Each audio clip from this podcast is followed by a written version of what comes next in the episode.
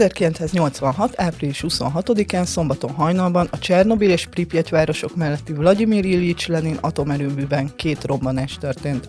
A balesetet emberi mulasztás okozta, hatására nagy mennyiségű, egészségre káros radioaktív sugárzás jutott a levegőbe. A szovjet vezetés az esetet kezdetben megpróbálta eltitkolni, ám miután Svédországban észlelték a megemelkedett sugárzási szintet, diplomáciai nyomásra sikerült elérni, hogy április 28-án este a szovjet hírügynökség közleményt adjon ki.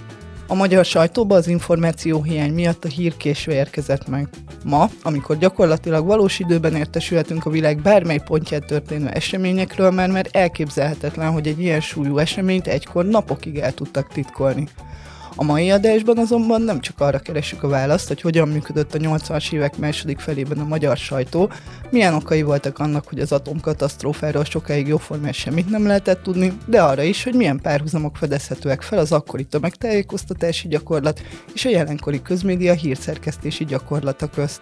Induljunk azonban 1986-ból. A Csernobili atomkatasztrófa híréről elsőként a Magyar Televízió híradója számolt be április 28-án este 19 óra 50 perc környékén, ekkor olvasta be telefonon Hardi Mihály Muszkai tudósító a szovjet távirati iroda által néhány órával korábban kiadott hivatalos közleményt. 21 órakor a Petőfi Rádión egy bővebb hír is elhangzott, amely már nem csak a hivatalos közleményben foglaltakat, hanem a rádió lehallgató szolgálatán keresztül a nyugati rádiókból megszerzett információkat is tartalmazta. A Magyar Rádió aznap esti turnusvezetőjét Bedő Ivánt kérdeztük arról, hogyan került adásba a Csernobili atomkatasztrófáról szóló beszámoló, és milyen következményei lettek az esetnek. 1986. április 28-a van, ön turnusvezető, elkezdenek szivárogni a hírek külföldről. Mit csinál? Szokás szerint előbb vártunk egy kicsit, hogy tényleg úgy van-e. Ugye ez a szokásos biztonság a hírszerkesztésben, hogy, hogy egy forrás nem forrás, várjuk, még még megerősítik de ugye ezen a hétfőn este felé már egészen nyilvánvalóvá vált, hogy történik valami, és akkor részben a BBC híradása alapján, részben az MT rendkívül szűkszavú híradása alapján gyártottunk egy viszonylag rövid hírt, azért rövidet, mert egyszer nem tudtunk többet, és ez elhangzott a Petőfi Rádióban 21 órakor, mondom részben hazai szabályos forrásból, részben egyébként szintén szabályos külföldi forrásból. Majd utána mi történt? Utána történt az, hogy a Magyar Távirati Iroda azzal a jelzettel adta ki a részletesebb beszámolóját, hogy szigorúan a szerkesztőségek tájékoztatására. Ezt valószínűleg egy picit el kell magyarázni, az MT-nek van egy rendes kiadása, amiből a híreket gyártjuk. Van, amikor olyan jelzettel adják ki annak idején, hogy a szerkesztőségek tájékoztatására, ez azt jelenti, hogy tessék óvatosnak lenni, lehet, hogy nem kell egy az egybe felhasználni az egészet, és van a szigorúan a szerkesztőségek tájékoztatására, szikszek táj, ami azt jelenti, hogy ez tényleg a szerkesztőségek tájékoztatására szolgál, de nem szabad felhasználni. Tehát ez tulajdonképpen egy tilalommal volt egyenértékű. És akkor én úgy döntöttem, és a kollégák ebben egyetértettek velem, hogy ha már egyszer elmondtuk este kilenckor, akkor mondjuk tovább, vagyis az történt, ami a hírszerkesztőségben akkor nem volt egészen rendkívüli, hogy nem kérdeztük meg, hogy tessék mondani, kedves általánosok, ez szabad-e, hanem csináltuk a dolgunkat azzal, hogyha valakinek ezzel gondja van, vagy szól, de végül nem szólt senki, hanem másnap reggel figyelt föl valaki rá, azóta sem tudom, hogy kicsoda, és akkor tiltották le úgymond ezt a hírt, és attól fogva már úgy visszaterelődött a hivatalosabb mederbe a tájékoztatás. Sírszerkesztőként mennyire tudta egyébként figyelni azt, hogy más médiumok ebben az egyébként nagyon rövid időszakban hogyan kezelték magát az alaphírt? Nagyjából a szokásoknak megfelelően, tehát az alapszabály azért az volt, hogy a magyar távirati híreire hagyatkozzunk. Más kérdés, hogy krónika műsorokban, riport műsorokban persze élő újságírók dolgoztak, az más kérdés, de ha a hírszerkesztőségről beszélünk, akkor alapján az MT híreire voltunk utalva. Nem nagyon adhattunk más, mint amit hivatalos hivatalos forrásból megkaptunk, de amint ez a példa is mutatja, lehetőségünk volt rá, ez nem volt tilos, és éltünk is vele, hogy a külföldi rádiók, tehát úgymond a nyugati rádiók hírei alapján is kiegészítsük a magunk híreit, ezúttal is ez történt. Hogy más szerkesztőség ezt mennyire csinálták, azt nem tudom pontosan, de azért mindenhol, ha nem is mindenhol, de elég sok ilyen próbálkoztak kollégák. Ha visszagondolnak az idősebbek mondjuk az akkori sajtóra, akkor tudva levő volt, hogy a Magyar Nemzet első oldalán a külpolitikai összefoglalóban a sorok között olvassa, kiderülnek dolgok. A HVG már akkor is megvolt a 70-es évek végén, a 80-as években. A HVG is próbált többet megírni, mint amennyit feltétlenül esetleg gondoltak volna a pártközpontban vagy a tájékoztatási hivatalban. A magyar televízió és a magyar rádió közül a televízió volt talán rövidebb pórázon, nekünk a magyar rádióban talán több mindent megengedtek, Mennyire volt egyébként jellemző ez a gyakorlat, hogy mondjuk szóltak, egyetlen kik szóltak, hogy valamit hírbe lehet adni, valamit nem? Hát működött a sajtóirányítás természetesen. Ugye nem árulunk el titkot, annak idén a 80-as években, amikor besz, amiről beszélünk, meg hát az előző évtizedben különösen, az egész nyilvános magyar sajtó pártirányítás alatt állt. Ennek voltak mindenféle fokozatai, ugye a népszabadság az inkább pártlap volt, a magyar nemzet, amit az előbb említettem, az picit, picit szabadabban, de azért korlátok között mozoghatott. Ennek többfajta módja volt. Volt olyan, hogy a főszerkesztőket, meg más illetékeseket rendszeresen néhány hetente vagy sűrűbben tájékoztattak, hogy mi várható a következő hetekben, mivel hogy illene foglalkozni. Ők ezt továbbadták, nálunk a hírszerkesztőségben volt egy füzetlenül beírták, mert ugye változó műszakban dolgoztunk, nem lehetett értekezleteket tartani. Úgyhogy így nagyjából föl voltunk készítve arra, hogy ha valami várható dolog történik, hogyan foglalkozzunk vele. Ha nem várható dolog történt, akkor pedig hát kinek, kinek a, az újságírói képességein, lelkiismeretén, kurázsián múlott. Mi annak idén a Magyar Rádió hírszerkesztőségében eléggé úgy voltunk beállítva, hogy inkább a hallgatónak igyekeztünk dolgozni, és nem annyira a pártközpontnak. A Magyar Rádióban elég sokan voltak ilyen kollégák, elég jó nemzedék dolgozott ott akkor, és meg volt az ellenkezői is. Tehát fennmaradt a rádiós emlékezetben annak a kollégának az emléke, aki állt a folyosón, és azt harsogta, hogy amíg a párt őt ideállította, addig ez vagy az nem hangozhat el. És megmaradt bennem egy jelenet, aminek szemtanúja voltam, nyilván sok ilyen volt, hogy a krónika szerkeszt vezetőjét a kollégák úgy próbálták meggyőzni, hogy valamivel foglalkozni kéne.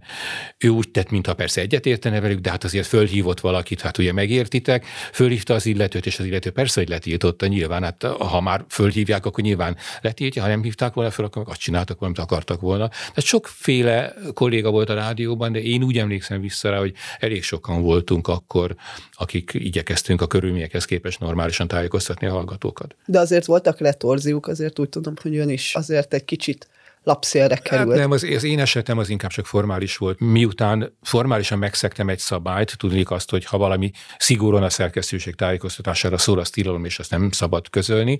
Emiatt formálisan kaptam egy fegyelmit, de ez nem volt azért igazán komoly. Hát arról volt szó, amit mai szemmel nézve sem olyan rettenetesen borzasztó, hogy három hónapig nem vállaltam olyan plusz munkát, amiért plusz pénz járt volna. Ezt azért ki lehetett bírni. Mit gondol, hogy maga ez a konkrét eset? Ugye volt ez a hirtelen tiltás, utána volt egy kis szünet, de azért utána elkezdtek szivárogni a hírek.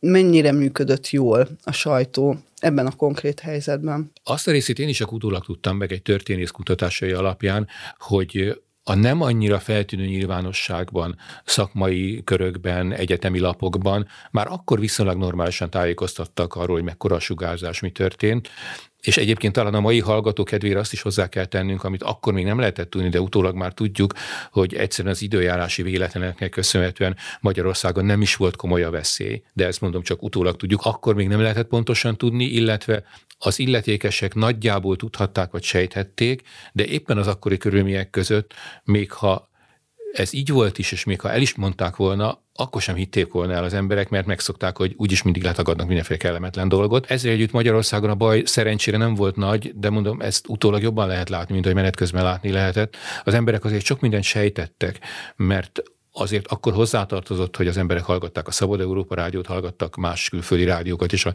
nyelvtudásuktól függően mindenkinek voltak jól értesült rokonai, azért beszivárogtak információk. Tehát nagyjából az emberek tudták, hogy a salátát meg kell mosni, tudták, hogy nem szabad kiengedni a gyereket a szabadba. Föltűnt az embereknek, hogy hogy a nyugati importilalom miatt itt kapható volt olyan saláta és olyan húsáról, ami egyébként nem volt kapható, mert átmenetileg nyugaton a sugárzás gyanúja miatt nem vették át. Szóval az információk azért megvoltak, de a hivatalos tájékoztatás a szokásos mederben csordogált, Egyébként természetesen magában a Szovjetunióban is, és elég gyakran olvasok olyan véleményeket, hogy éppen ez a nem csak maga a Csernobili tragédia, hanem annak a rossz kezelése is az volt az a pont, amikor úgy Gorbacsov is kezdett kicsit megvilágosodni, és a, és a szovjet rendszer is kezdett kicsit összeomlani. Most ez vagy így van, vagy nem így van, de biztos, hogy ez is fontos tényező volt. És a magyar sajtó helyzetre, vagy média környezetre volt hatással ez az eset ön szerint? Közvetve talán igen, akkoriban már a 80-as évek második felében kezdtek azért lazulni a szabályok, egyre több kolléga kezdte feszegetni a határokat. Nálunk a rádióban annak idején késő este már olyan műsorok hangoztak el, amelyek korábban nem hangozhattak volna el, vagy napközben azért mégse hangzott el, csak egy szűkebb közönségnek este. Úgyhogy ez az, ezek azért mentek ezek a dolgok már, akkor már picit azért szabadabb volt a, a rádió is, meg a sajtó is, mint korábban. Hát említettem a korábbi Magyar Nemzetet, a korábbi HVG-t, Nekem akkor is az volt a tapasztalatom újságíróként, hogy az érdeklődőbbek, akik hát azért nem a többség, de az érdeklődőbbek már az akkori körülmények között is viszonylag tájékozottak voltak az ország és a világ dolgairól, mondjuk azzal a korlátozással, hogy belpolitika annak idején gyakorlatilag nem létezett, tehát itt a, a párt berkein belül zajlott mindenféle, tehát olyasfajta nyilvános politikai parlament, meg sajtó értekezlet, meg pártok vitái még annyira sem léteztek, mint most, mert a rendszer egészen más volt. A rendszer tehát egészen más volt. De milyen? Hogy mi volt az oka annak, hogy ennyire nehézkesen tudta kezelni a magyar sajtó a Csernobili híreket, és milyen hatással volt ez az eset a hazai tájékoztatás politikára, arról dr. Boldog Dalmával, a Budapesti Gazdasági Egyetem külkereskedelmi kar kommunikáció tanszékének egyetemi tanársegédjével beszélgettünk. Mi történt az első napokban, hetekben, mi alapján és hogyan tájékoztatott a magyar sajtó? Ugye nagy egészet nézzük, tehát a baleset utáni két-három hetet, akkor nagyjából azt látjuk, hogy az elején a kezdeti információ hiányos állapotban, ugye az, az hozzá kell tenni, hogy a pártvezetés is nagyon későn értesült a katasztrófáról, és nagy, az látszik, ha, ha felfejtjük ezeket az iratokat, és időrendben kronológikusan végignézzük, hogy milyen döntések születtek a pártvezetés részéről, akkor nem nagyon tudták, hogy mi történt. Sejtéseik voltak, de nagyon nagy volt az információ hiány. És az első napokban ugye viszonylag gyorsan reagált a, a magyar média, annyiban, hogy ugye a tájékoztatási, a, szovjet elvirat iroda közleményét azonnal átvették, élőben jelentkezett a Magyar Televízió moszkvai tudósító, ugye Hárdi Mihály volt az, aki egyébként készenlétben volt. Tehát, hogy valamit sejtettek itt a sajtó munkatársai, hogy bejelentkezésre lesz szükség, reagálni kell a, a helyzetre, de hogy nem nagyon tudta sem a pártvezetés, sem az újságírói kör, vagy a szerkesztőségek, hogy, hogy mekkora a baj. És éppen ezért, mert nukleáris baleset, vagy, vagy emberéleteket is fenyegető balesetről volt szó, az látszik a pártiratokból, hogy a magyar pártvezetés egy picit kivárt. 25-én késő este kaptak egy, egy informális kérést a szovjet fél részéről, hogy csökkentsük a, az áram, árammal kapcsolatos ellátásokat, a, a kivitelt, hogy, hogy a elosztó terhel, túlterheltségére hivatkoztak. Ugye akkor még nem tudtuk, hogy ők ezt a tesztet fogják végrehajtani az atomerőműben, de hogy volt egy ilyen előzetes jel, hogy valami gond van a teherelosztóval, va, ö, probléma van, valami üzemzavar lehet, és ez 25-én megkapta a pártvezetés, de ennyit tudtak.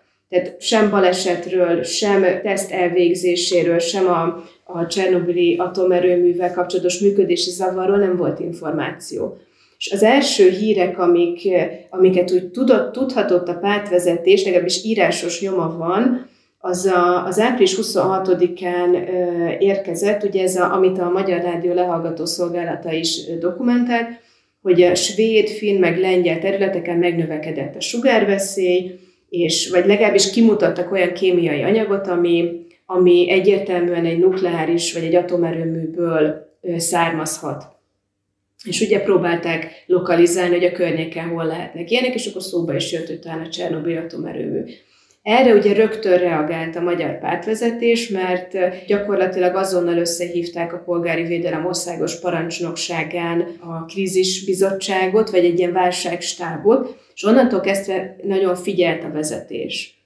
Amit még érdemes tudni, az az, hogy április 29-én, tehát a baleset után már, Monor István kijevi főkonzul rejtjelt táviratokat küldött, kettőt is, az egyiket negyed ötkor, a másikat pedig fél nyolckor továbbította a, a konzulátus részére, és ő részletesen leírta a szigorúan titkos dokumentumban, hogy bizony felrobbant a Csernobili atomerőmű, jelentős az áldozatok száma, és mint fogalmaz, több tízezer ember kitelepítések zajlik, vagy, vagy előkészületi munkák vannak erre. Aztán ez volt ugye az első távirat. A második távirat már viszonylag részletesen beszámolt arról, hogy mi történt.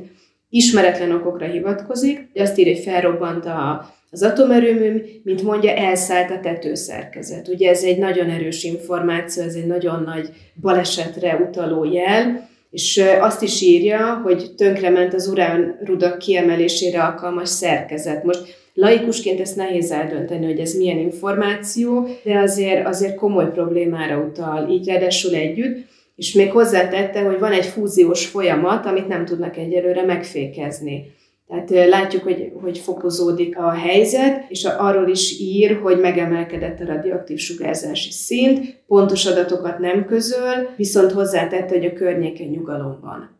Bármennyire Biztos is furcsa. Nagy, nagy nyugalom lehet. Valószínűleg, a, igen, tehát hogy nyilván a kitelepítetteken kívül egy, egy nagyobb körben azért nem hiszem, hogy erről értesült a lakosság. Valójában itt a pártvezetés ezzel már tisztában volt, Hát ez április 29-én. 29 Hivatalos tájékoztatás Moszkvából viszont még ekkor sem érkezett. így van, viszont, viszont ez a szakértői bizottság ez elkezdett dolgozni, uh-huh. tehát hogy rendszeresen üléseztek, és el is hangzik április 29-én az egyik ilyen ülésen, hogy megbízható információnk nincs, és mint mondta Berki Mihálynak a bizottságnak a vezető, hogy a szovjet elvtársak nem adnak tájékoztatást ugye érdekes, hogy valahogy úgy érezték itt Magyarországon, hogy ez egy nagyobb probléma, mint csak baleset, meg csak szerencsétlenség, ugye, mint a TASZ jelentésében. Külföldi kutatások vannak erre, hogy egyébként a svédek is, a finnek is többszörös hivatalos diplomácia megkeresési útján próbálták fölvenni a szovjetekkel a kapcsolatot, de időhúzást tapasztaltak,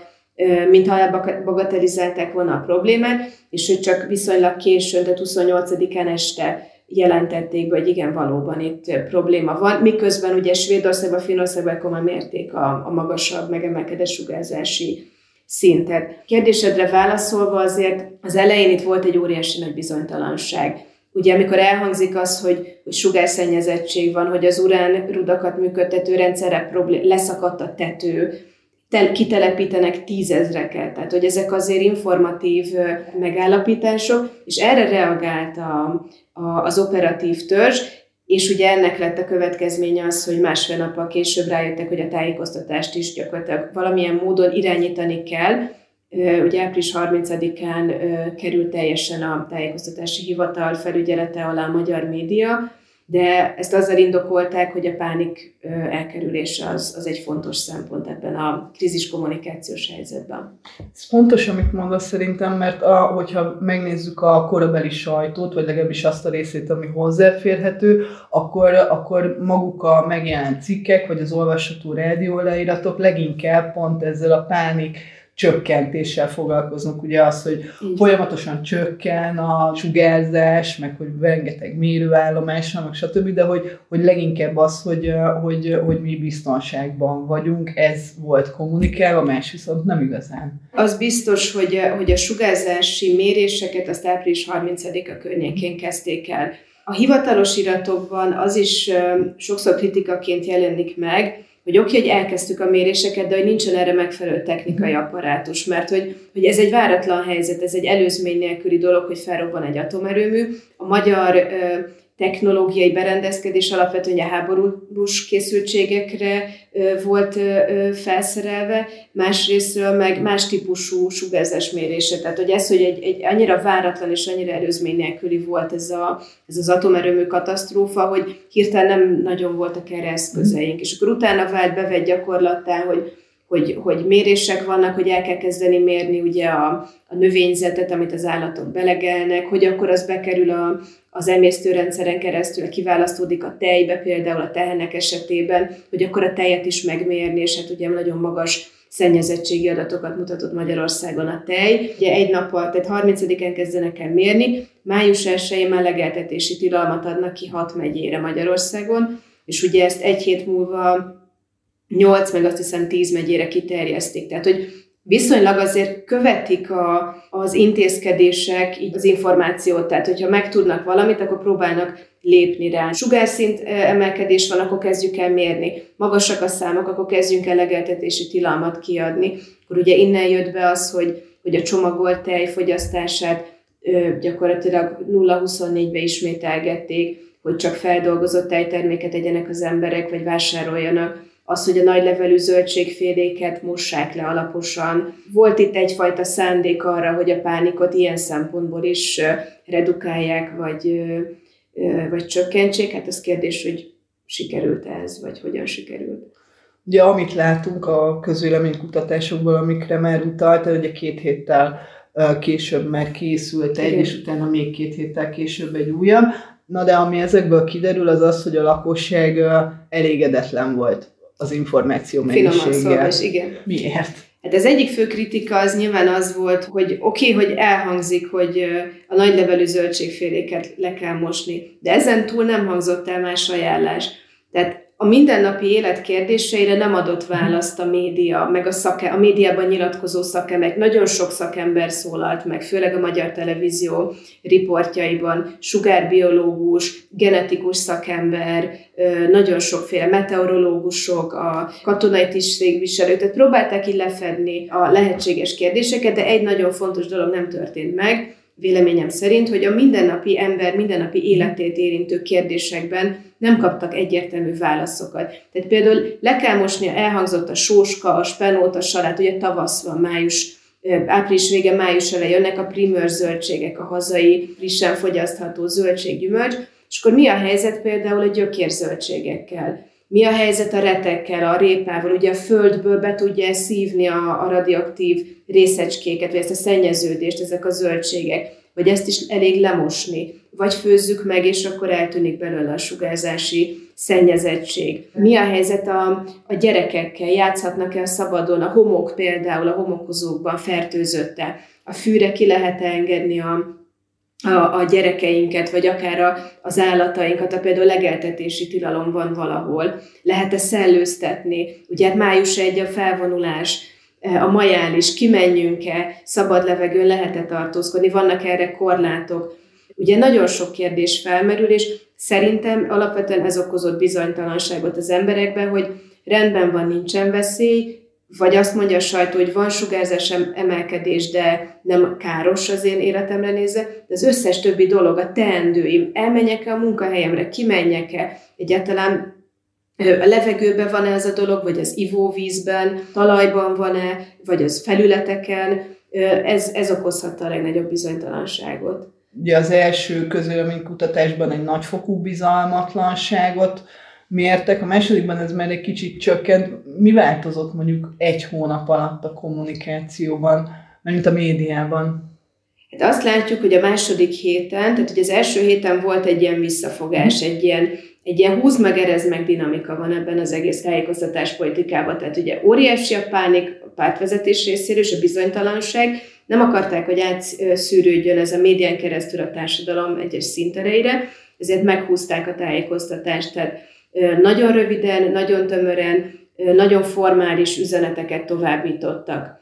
Ez azt eredményezte, hogy nagyon sok szakszó, kifejezés, szakzsargon bekerült a, a napilapokba, akár a rádió hírekbe, ilyenekre gondolok, mint bekörel, meg leütésszám, meg részecske, meg nanorészecske, meg sugárszennyezettség, tehát hogy különféle olyan kifejezések, amit egy laikus vagy egy átlagos médiafogyasztó számára ismeretlen, és ezért ha nem ismerem, nem is tudom eldönteni, hogy az a szint, amit bemondanak, hogy most 50, 500 vagy 5000, nem informatív, de akkor miért mondják be a médiába? Tehát, hogy ez is egy ilyen diszonancia lehetett az emberek fejében, hogy, hogy laikusként nem volt információ értéke annak a hírnek.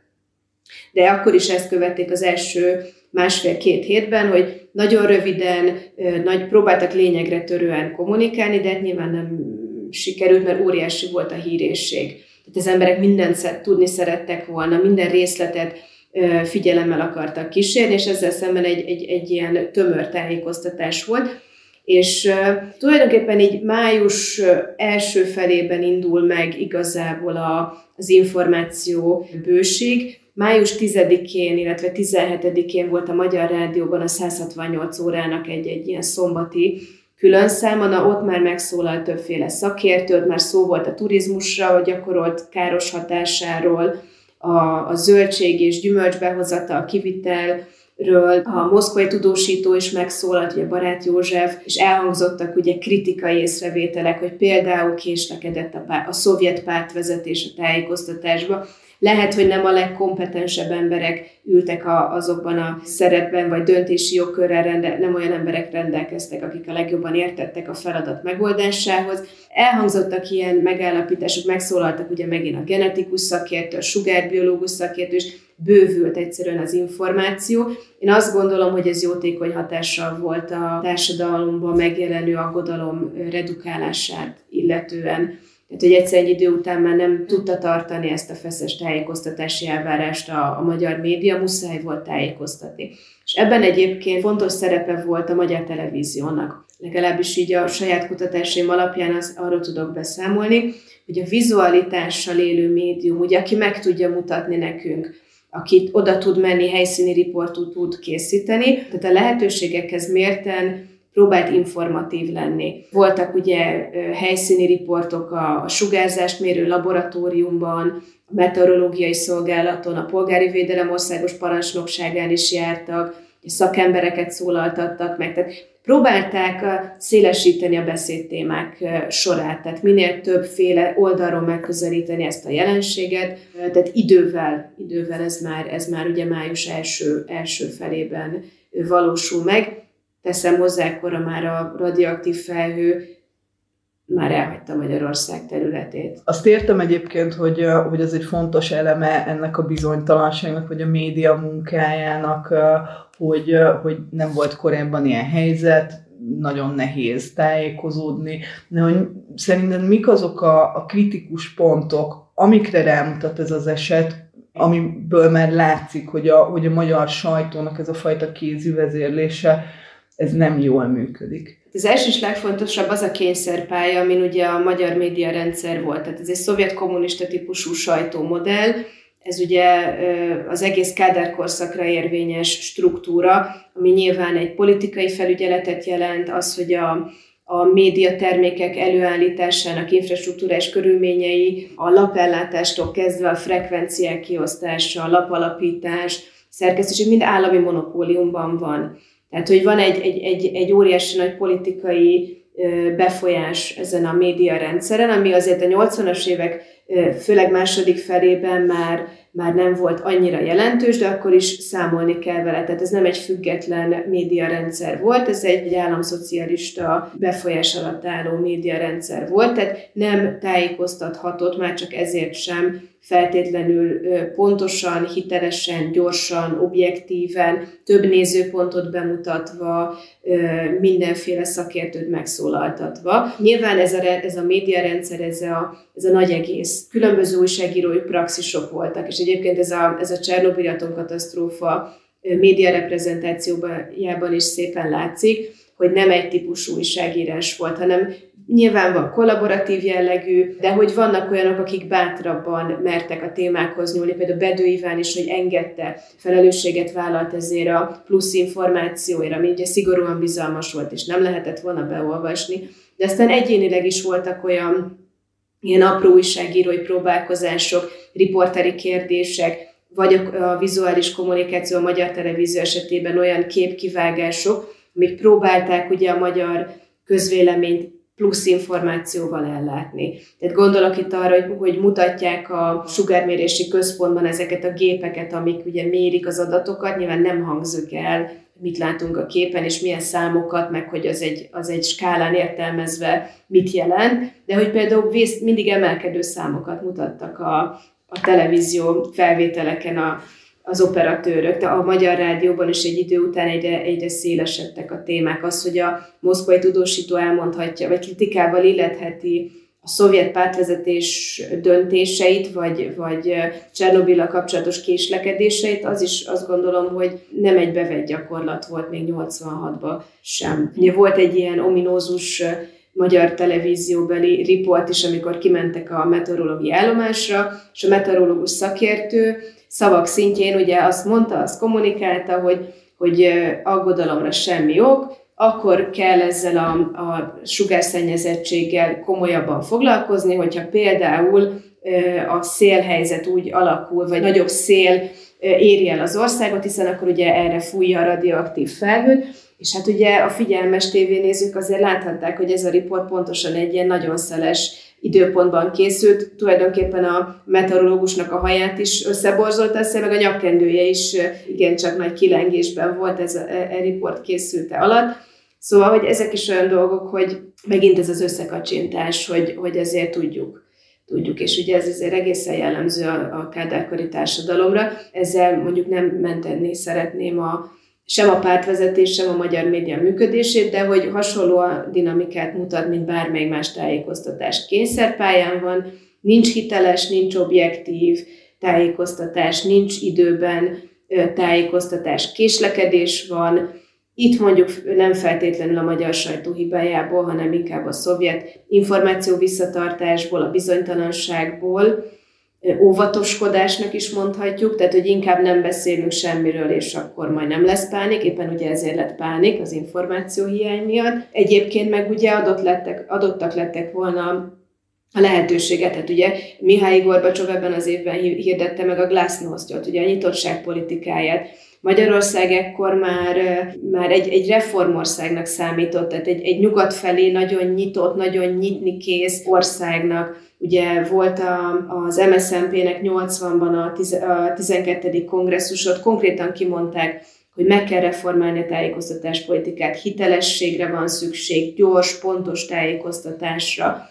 Tehát, hogy van egy igény már itt, és egyébként ez nem új jelenség, a 60-as évek második felétől kezdve láttunk egy tendenciát, az új gazdasági mechanizmussal ugye megindult a kényszeres, néhol vállalt nyugat felé nyitás, és ennek közvetett, én azt gondolom, hogy közvetett hatással lett az is, hogy a tájékoztatás politikát is meg kellett egy picit reformálni, és voltak erre már a 60-as évek második felében szándékok, és ugyanez a, ugyanez a tendencia, hogy, hogy gyorsabb legyen, hogy pontosabb legyen, hogy jobban kiszolgálja a közönség igényét, sőt már a 70, de 70-es évek első fejében van egy, egy visszaesés ebben, de 78-tól például már megjelenik az is, hogy, hogy egy társadalmi párbeszéd alakuljon ki a média és az emberek között, hogy, hogy a valós kérdésekre válaszoljon a média, hogy legyenek olyan témái, ami az embereket igazán érdekli, ugye itt, itt kezdődik el arról a, ez már ugye egy kicsit ilyen, egy ilyen hozzáértő gondos, gondolkodás, hogy, hogy hírciklus alapján tekintik át a tájékoztatás politikát. És ugye arról volt szó, hogy a leggyorsabb hírciklussal dolgozó médium a rádió, ugye gyorsan azonnal bekerülnek a hírek, beolvassuk, nem kell háttéranyagot csinálni, nem kell forgatni hozzá. És hogy ezzel emellett van ugye a lassú hírciklussal működő sajtó, ami oké, okay, hogy például Csernobil esetében is ugye tulajdonképpen késlekedett, de hát ez a, technika, a technikai előállítás miatt volt részben, tehát hogy ott már szedőnél kellett lenni, már tördelni kellett, ki kellett nyomtatni, ki kellett vinni az utcákra a lapot, tehát hogy ott van késlekedés, de hogy az volt például a tájékoztatási reformnak az egyik víziója, hogy oké, okay, hogy lassabb, de akkor készítse háttéranyagokat, magyarázó cikkek jelenjenek, meg ugye ez Csernobil esetében nem nagyon tudott megvalósulni, de hogy ez lett volna a vízió, és emellé jöjjön be harmadik médiumnak a televízió, ugye a vizualitás erejével még inkább ki tudja egészíteni ezt a két médiumnak a tájékoztatását, hosszabb anyagokra, egyfajta ilyen infotainment műfajt, most már ugye így hívjuk, akkor még erre nem, nem használtuk ezt a kifejezést, tehát ez a, ez a szórakoztatva információ átadás, a vizualitás segítségével. Tehát, hogy voltak itt már korábban is tudatosságra utaló jelek, hogy itt a médiapolitikát hogyan lehetne jobbá tenni, vagy megreformálni, de hát azért Csernobil esetében is azt látjuk, hogy éles helyzetben azért nem működött jól. Csernobil tehát lényegében állatorvosi lova lett a korszak tömegtájékoztatási problémáinak. Hogy mindenről ma egyáltalán tudomásunk van, az viszont egyáltalán nem egyértelmű. Arról, hogy hogyan lehet egyáltalán kutatni a közelmúlt sajtótörténeti szempontból kiemelkedő fontosságú eseményeit, mit jelentett az információ szabadság egykor és mit most, illetve milyen párhuzamok fedezhetőek fel a Csernobili atomkatasztrófáról szóló tömegtájékoztatási gyakorlat és a jelenkori közmédia bizonyos témákban történő megnyilvánulásai között, Semboki Miklóst a Blinken Osa archívum munkatársát kérdeztük.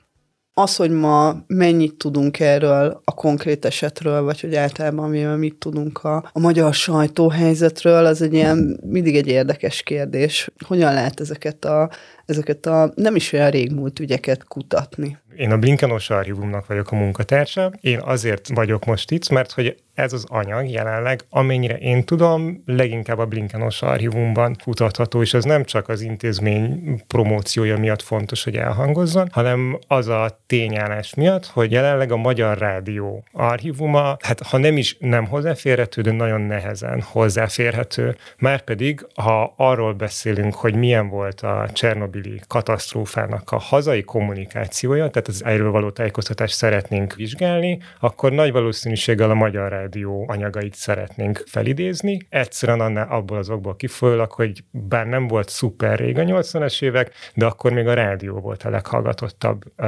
médium. Nagyságrendeket tudsz mondani? Mennyire volt ez a leghallgatottabb, vagy a legfontosabb médium? Az OSA archívumban őrizzük a Magyar Rádiónak a belső kutatóintézetének a közveleménykutatásait, úgyhogy ennek a számait tudom mondani, és ezek szerint így a 80-as években az emberek 89%-a, vagy hát a nem tudom melyik felmérés megkérdezetteinek a 89%-a, az minden nap hallgatta a Magyar Rádiót. Ugye amikor én azt mondom, hogy Magyar Rádió, akkor az az állami rádió, illetve vannak a csatornái, Kossuth, Petőfi, STB. Szóval az emberek 89%-a mondta azt, hogy minden nap hallgatja, és 40%-uk mondta azt, hogy először a Magyar Rádióból értesül a külföldön történő dolgokról, amit egészen konkrétan tudok, hogy a Csernobili katasztrófa után készítettek irányzott kutatásokat, és akkor kiderült, hogy ez az adat, hogy külföldi fejleményekről való értesülés Csernobil kapcsán 59%-ra növekedett. Tehát az embereknek a több mint a fele az a magyar rádióhoz fordult, amikor információt akart kapni arról,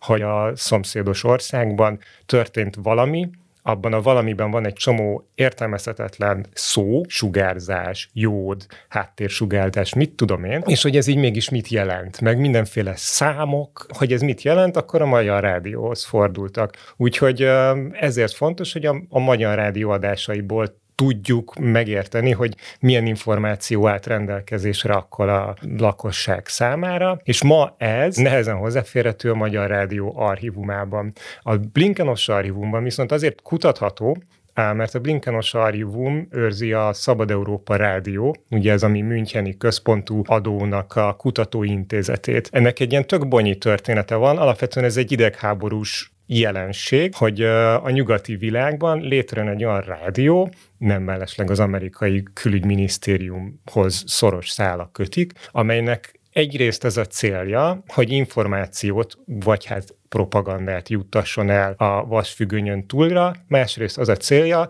részben ahhoz, hogy ezt az információt összeállítsa, hogy információt gyűjtsön. És ezért működtet a Szabad Európa Rádió egy kutatóintézetet, hogy begyűjtse az információt, amit aztán elemez, értelmez és sugároz a vasfüggönyön túlra, ahol a feltételezések szerint korlátozott vagy manipulált a rendelkezésre álló információ. Szabad Európa Rádió kutatóintézetének volt egy olyan osztály, ahol nemes egyszerűséggel legépel kezelték a vasfüggönyön túli állami rádióadásokat. Tehát ott ült egy csomó alkalmazott írógépekkel és fejhallgatókkal hallgatták a magyar, a csehszlovák, a lengyel, a román, a stb. állami rádiót, és a kulturális, illetve politikai műsorokat, a híradókat egyszerűen legépelték. És ez az anyag, ez ma a Blinkenos archívumban ott van, szóval ott így vissza tudjuk olvasni az állami rádiókat. Viszont a magyar rádióban nem tudjuk visszaolvasni, úgyhogy az a bája vagy hát a Magyar Rádió archívumában, ami ma az MTVA része, nem tudjuk ezt megtenni egyszerűen, úgyhogy a, tulajdonképpen a helyzetnek az a bája, hogy, hogy sikerült 2023-ra tulajdonképpen reprodukálni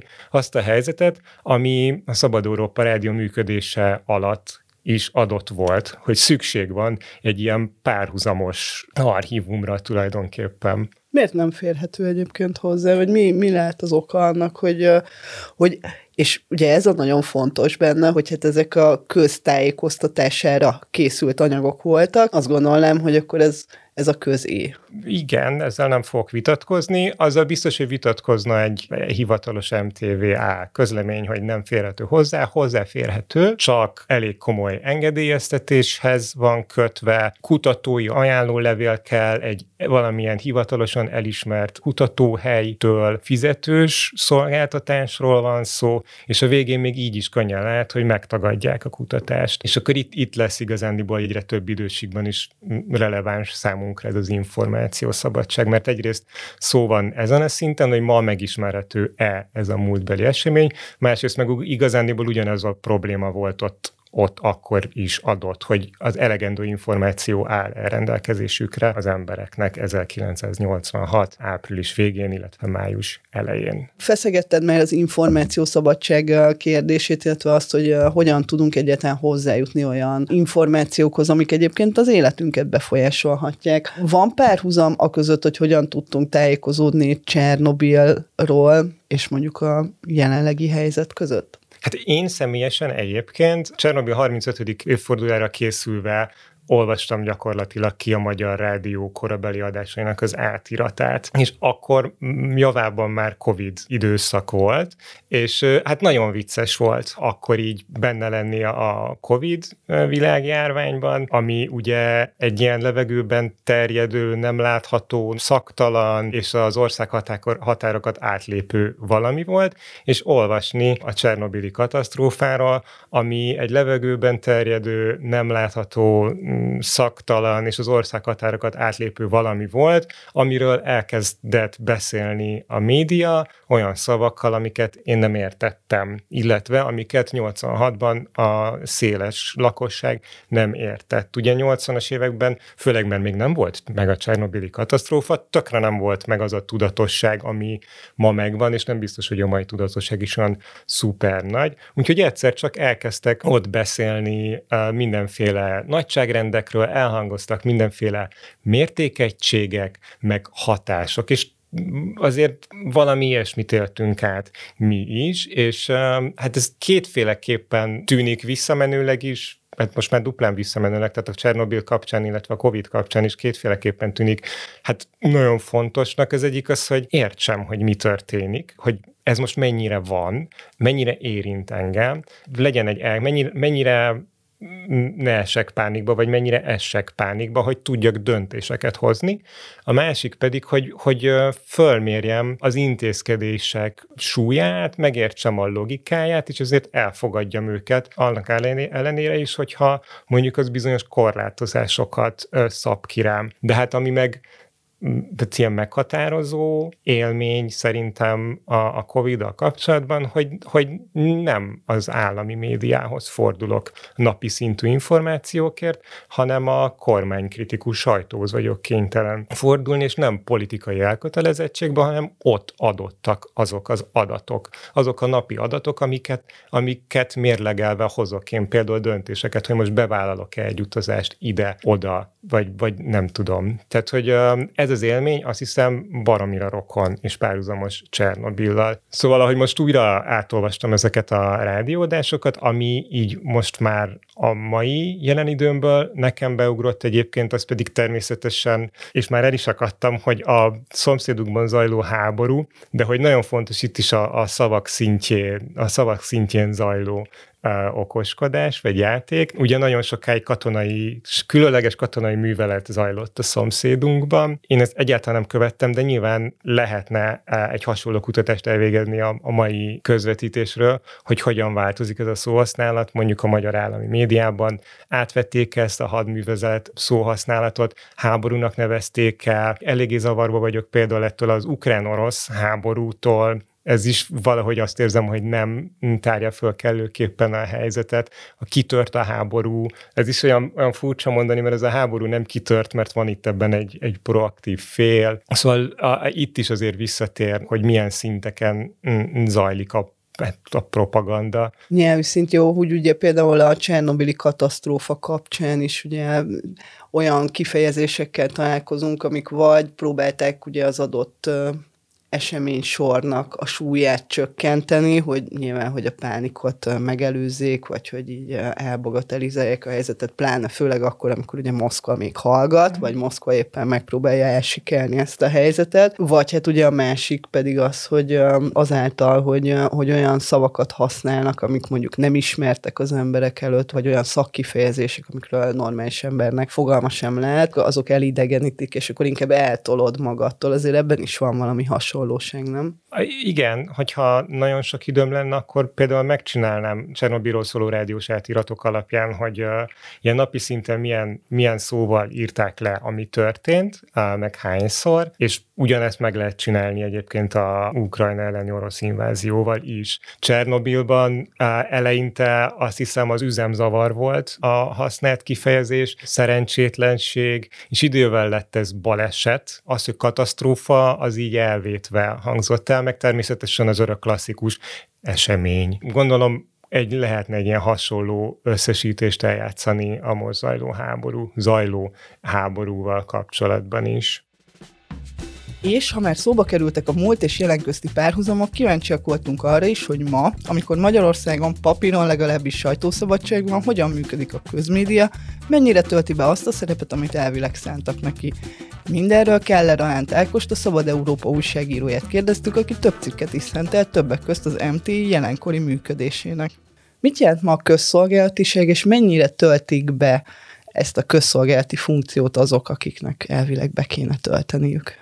Félig könnyű helyzetben vagyok válaszolni a kérdésre, mert a média törvény az felsorolja egész részletesen, hogy mik a közszolgálati média feladatai, és ezt most idézni fogok néhány részletet. Kiegyensúlyozott, pontos, alapos, tárgyilagos hírszolgáltatás, eltérő vélemények ütköztetése, közösségi ügyekkel kapcsolatos viták lefolytatása, megbízható tájékoztatáson alapuló, szabad véleménynyilvánításhoz való hozzájárulás és akkor van még egy úgynevezett közszolgálati kódex, ami nem törvényerejű, de ezt is be kellene tartani a közmédiának, és ez például konkrétan kitér arra részletesen, hogy külső befolyás nem érheti a közmédiának a hírszerkesztési gyakorlatát. Tehát ez lenne a törvény feladata, és ehhez képest azt látjuk, hogy nem feltétlenül felel meg ennek a magyar közmédia. Most ezzel te is nevettél egy kicsit. Hát igen, meg annak, ugye van az a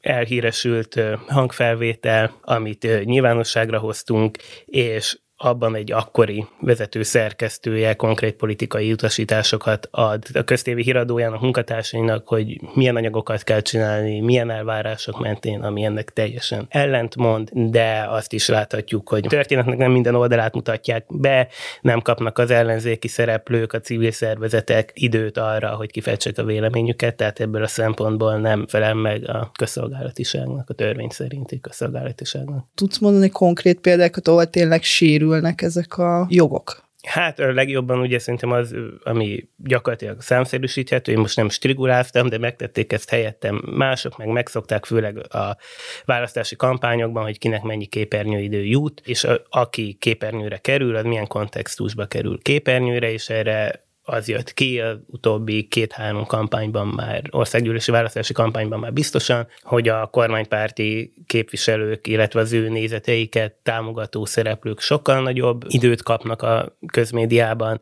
miközben az ellenzékiek sokkal kevesebbet, és ők az ellenzékiek pedig sokkal gyakrabban szerepelnek negatív kontextusban, mint hogy pozitív kontextusban a kormánypárti képviselők. Én most pont belenéztem ma reggel így a néhány híradó riportba. Most hétfőn volt a pedagógus tüntetés, és utána fölmentek ugye a várba. Egy Origó cikket olvastak föl, abból csináltak anyagot, az Origó fotóit és videóit használták föl. Lényegében hozzáadott értéke a közszolgálati médiának nem volt, mert egy MediaWorks tudósításból alapján dolgozták föl azt, hogy mi történt hétfőn a tüntetésen. Amikor én egyébként elkezdtem újságíró gyakornokként dolgozni, akkor az egyik nagyon fontos és kiemelt feladatom az az volt, hogy egész nap ültem, és, és az volt, hogy nézem az MT híreit, és válogassam ki közül azokat, amik fontosak, amik be kell, hogy kerüljenek a labba, stb. stb. stb. Van ma még ez? Csináljuk ezt?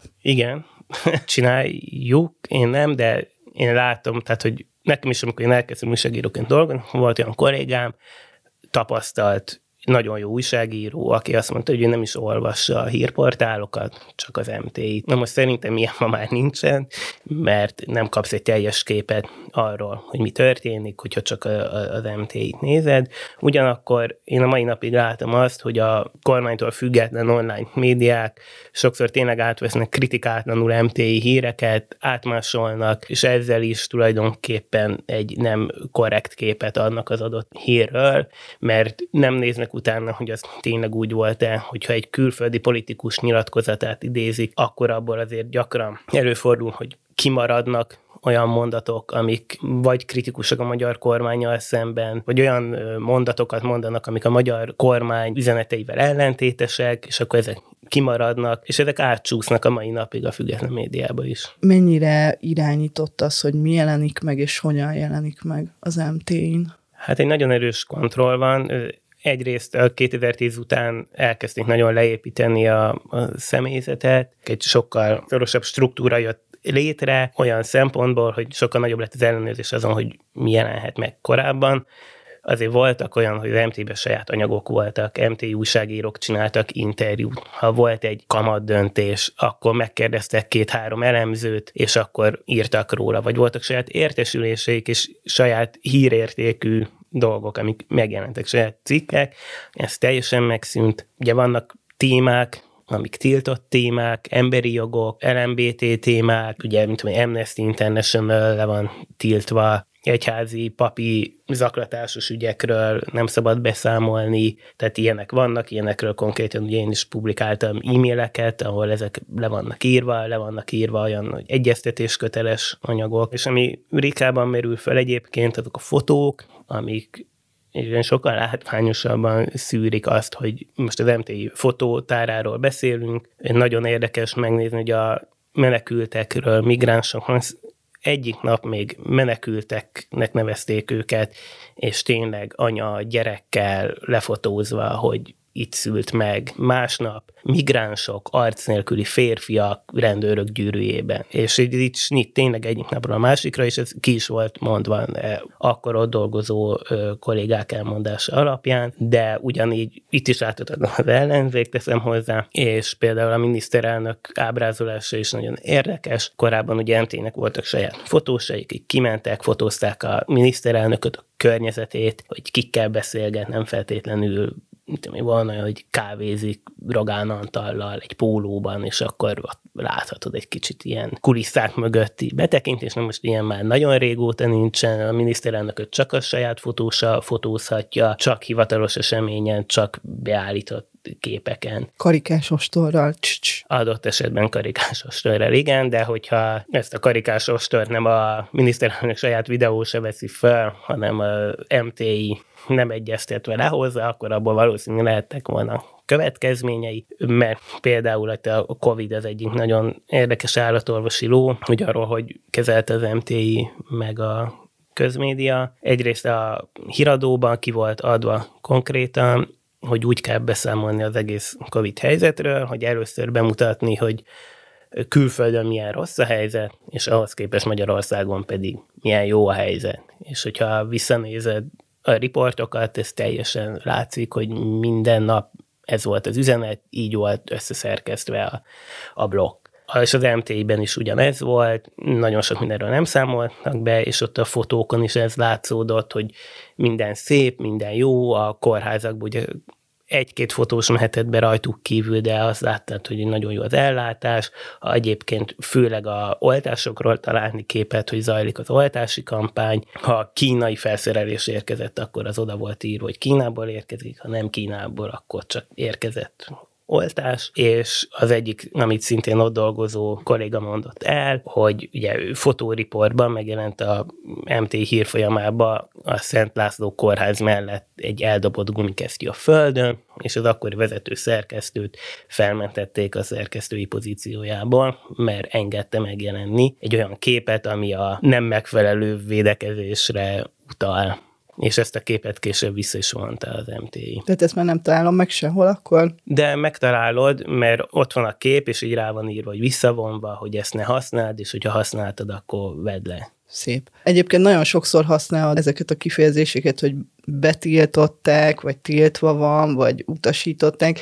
Kire kell ilyenkor gondolni, aki mondjuk tilt, vagy utasít, vagy engedélyez, vagy nem engedélyez? Hogy a döntést kihozza meg, azt nem tudjuk. Ezt a újságírókkal, fotósokkal, a vezető szerkesztők közli, akik szint ilyen az a döntés született, hogy Aha. így fogalmaznak, amikor erre rákérdeznek. Nyilván itt a legfelsőbb vezetőkre kell gondolni, de volt több olyan közmédiánál dolgozó, vagy volt akkor ott dolgozó újságíró fotós, aki meg volt arról győződve, és azt mondta, hogy látott erre utaló jeleket, hogy ezek a Rogán Antal által vezetett miniszterelnöki kabinetirodában születnek meg ezek a döntések. Én erre, hogy ott születnének a döntések bizonyítékot nem láttam, csak ilyen e-maileket, ahol a vezetők azt írják, hogy mostantól ez van, de hogy arra senki nem ad egyértelmű választ, hogy ezek a döntések hol születnek meg. Nagyon sokszor van az, hogyha így a közmédiáról beszélünk, akkor az ember fejében már bekapcsol egy ilyen vészcsengő, és azt mondja, hogy ah, én ebből kivonom magam, nem ezt nézem, más olvasok, más nézek, más hallgatok. Kikerülhető ma ez a fajta köztájékoztatás, amit közszolgálatiság címén kapunk? Hát, hogyha nagyon tudatos médiafogyasztó vagy, akkor kikerülhető részben. Egyrészt ugye már az előbb mondtam, hogy a független híroldalak is támaszkodnak az MTI-re, tehát itt becsúszik sokszor olyan, aminek kicsit azért nem ártana jobban utána nézni. Ez az egyik. A másik, ami nagyon fontos, hogy a, nagyon sok pénzt költ a köztévé arra, hogy sokakat érdeklő sport eseményeket ők közvetítsenek, a magyar bajnokságot, bajnokok ligáját, foci VB-t, olimpiát, Forma 1 és ezek előtt, után a szünetben megy a híradó, kimész megnézni a, akár nem tudom, egy kivetítőre a foci VV döntőjét, a szünetben ott van az egy perc híradó, és ezek nagyon-nagyon sokakhoz eljutnak, tehát ez egy, ez egy biztos, hogy egy tudatos döntés volt erre, és illetve hát ugye a rádiókról nem beszéltünk, mert ugye hát ugye országosan elérhető rádió csak kormány közeli rádió van, közrádió meg talán egy vagy kettő országosan elérhető rádió, és ugye vannak azért még sok kis helyi, meg közösségi rádiók is, és egy néhány évvel ezelőtt kötelezővé tették a legkisebb közösségi rádióknak is a hírszolgáltatás, ami egy költséges műfaj azért, főleg, hogyha egy kis szerkesztőségről van szó, de az MT-nek van egy olyan szolgáltatása, hogy le lehet tölteni a profik által felolvasott híreket, ezek nyilván az MT-nek a hírei, amiről már előbb beszéltünk, hogy nem feltétlenül kiegyensúlyozottak is mutatják be a teljes képet, tehát ma gyakorlatilag bármilyen rádiót, ha bekapcsolsz bárhol az országban,